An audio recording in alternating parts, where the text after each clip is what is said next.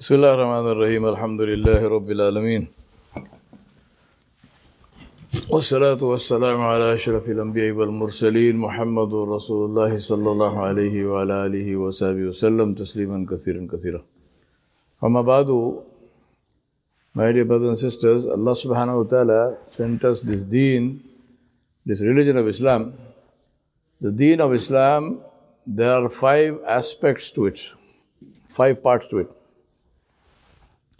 There is Aqidah, which is our creed, what do we believe? Then there is Ibadat, which is our acts of worship, which include Salah, Saum, which is prayers, fasting. Then we have Zakat, we have Hajj, and various other things, Dhikr and Umrah and so on. So, Aqidah, Ibadat. Then there is Muamilat, which is our dealings with each other. Business dealings, dealings in the family, dealings between spouses, in the marriage, employer employee relationships, in schools, academics, teachers, students, so on, so on, so on. So, Muamilat. Then there is Mu'ashira. Mu'ashira is society, the Muslim society. So, your house, your Muslim community, Muslim neighborhood, Muslim country, and so on. And the last one is akhlaq, is our manners. Right? These are the five parts of Islam or our deen that we have and which Rasulullah taught us. Now, if you think about these five things, especially from the point of view of dawah, of inviting people to Islam, you can see that the first two, which is Aqidah and Ibadat, which is your creed, what you believe in, and your worship, are mostly private. What you believe, is in, believe in is in your heart. That nobody ever knows. Even if you tell somebody that, we don't know. Maybe you are lying. Maybe you are, you know, simply saying something. We don't know that. So, belief is inside the heart. Only Allah knows.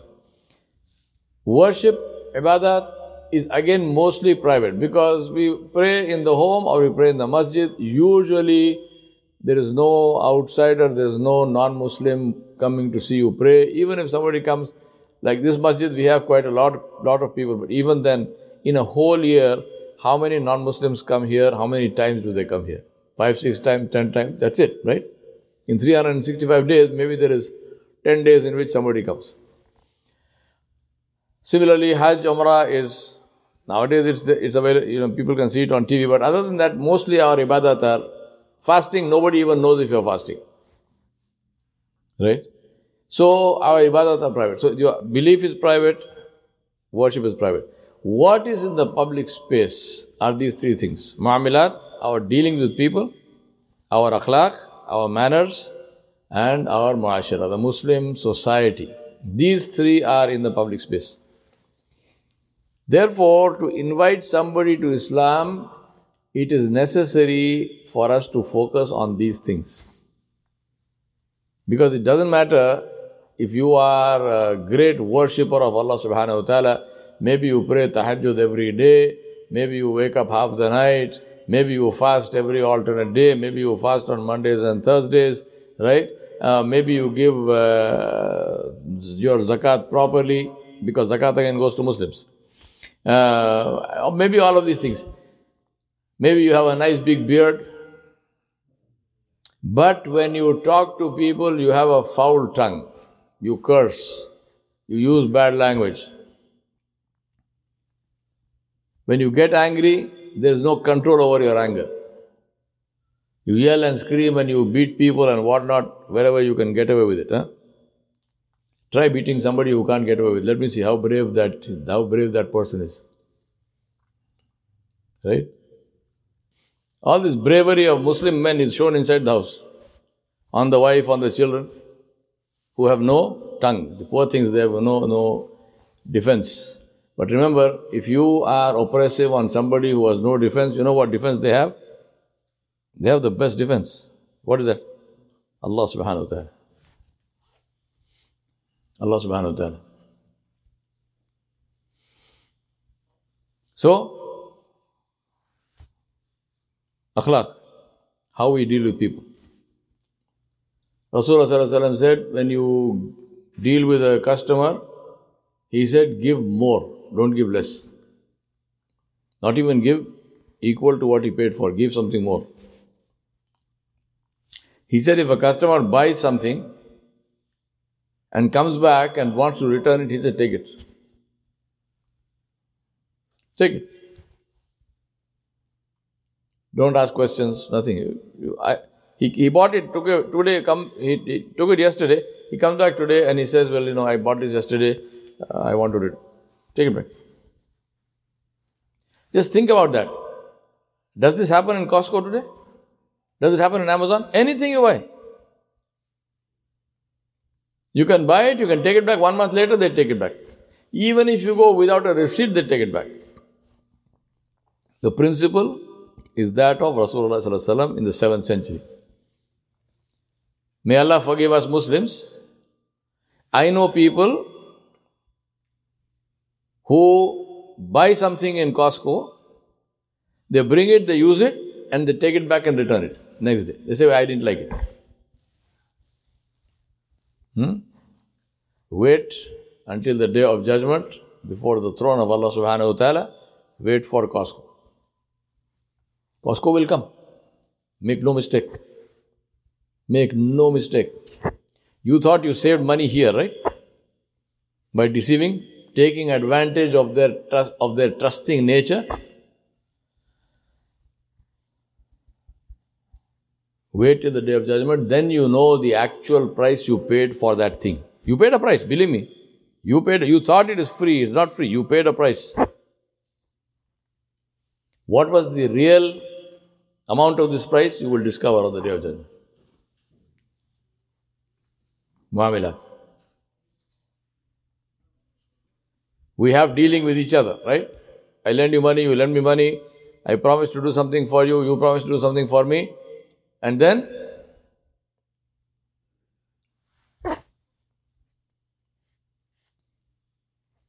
dealings. Then I said akhlaq, and then dealings. And then the muashara. What is the society? Obviously, the muashara, the society, is a factor of these two things. You cannot have a society of people like Hassan Basri if we are the way we are. Right? People say today, oh, you know, we have bad leaders. You know why we have bad leaders? Because leaders come from people. Leader does not come from Jannah. So we have the leader like we are, because the leader comes from within us. Now, having said that, especially with dealings, also let me give you some advice. My advice is not only because of the danger of being deceived, but because this is also the hukum of Allah subhanahu wa ta'ala.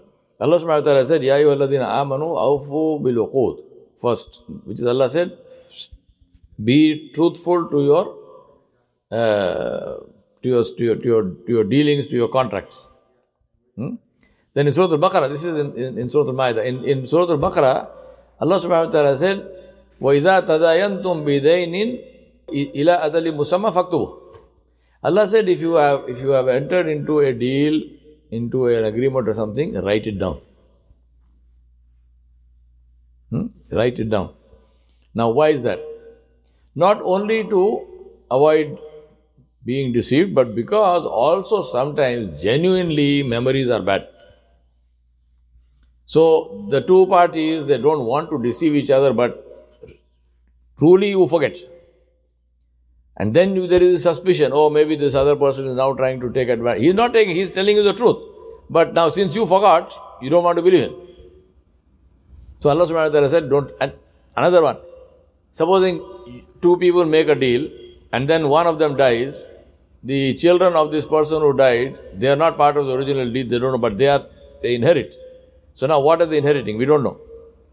And the other party sometimes then now shaitan puts it in, in your in that person's heart to say these kids don't know, take it. Take the whole thing. I don't know. I your father had nothing to do with your father. Right? Shaitan is there. Shaitan will do all this. So to avoid all that, Allah subhanahu wa ta'ala said, write it down. So it's a very important thing. If you are entering into an agreement and people say, no, no, but you know, he's my close friend, he's my brother. Even more reason to write down. Because you don't want to ruin that relationship which is a close relationship because of this forgetting and so on and so on. Write it down. Write it down, get it witnessed, sign it, seal it, keep it safe in some place. If any time you need it, then it is there. If you don't need it, alhamdulillah. So I, I remind myself and you, the three things which are in the public space, which people can see, are these three things. Our manners, our dealings, and our society, muashara. Let us correct that. Let us bring sudhar and, and, and, and you know, uh, uh, remove the faults of that, right? The islah of that. Because today, this is the biggest problem of Muslim societies. Everywhere. Low quality, poor quality, every Muslim function starts late. It's almost as if it's a mark. Is it a Muslim function or not? If it started on time, then you have to question, do you, do you have Iman really? How come your function started on time? Renew your kalima. Very, very, very sad too. I mean, I'm, I'm saying it in a funny way, but it's not nothing funny about it. It's very sad. So let us make this niyyah. We ask Allah subhanahu wa ta'ala to help us initiate it in our own culture, in our own communities, in our own organizations, families. Make sure if you have oppressed somebody, go take stock of yourself. If you have oppressed somebody, if you abuse somebody, if you backbited somebody, if you do whatever you did, make amends with that person, straighten that out, go apologize to that person. You don't want to die with that, believe me. If you die with that, then there is no escape from that.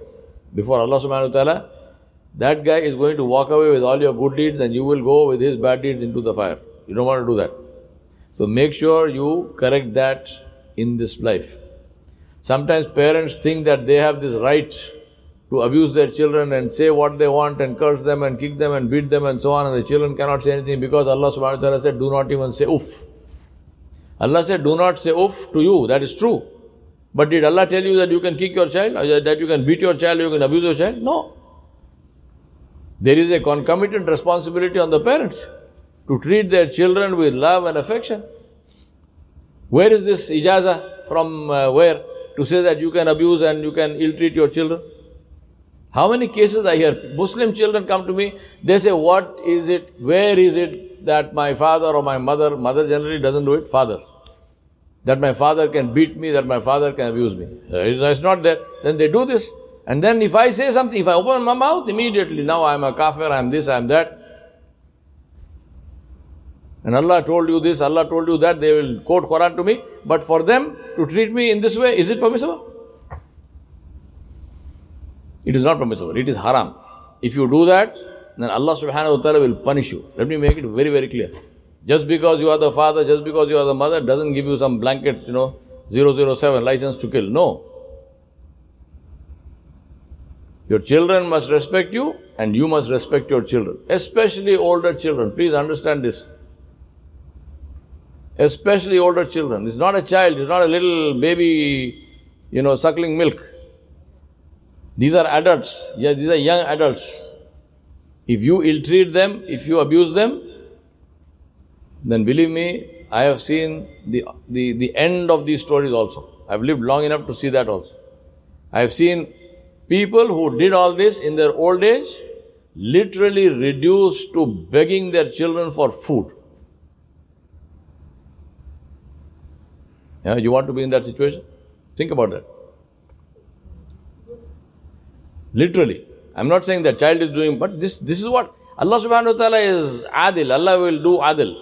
What will happen in the akhirah is a different thing, but in this dunya itself, Allah subhanahu wa ta'ala, the, when you had power, you abuse the other person, Allah subhanahu wa ta'ala will give the power in the hand to the other person, and then you will get the, the, the dirty end of the stick. Don't do it to yourself. Please understand this. Do not do it, to, do it to yourself. If you have done it, go and apologize to your child. If you think your ego is too much, then be prepared for the adal of Allah subhanahu wa ta'ala. Apologize to your child, bring your child, sit down, kiss him, hug him. Show your love for this child. This is your, your flesh and blood, for God's sake. What the hell is this? People don't have children, they are begging and pleading and making dua, Ya Allah, give me children, give me children. When you get children, you do this to them. Hey?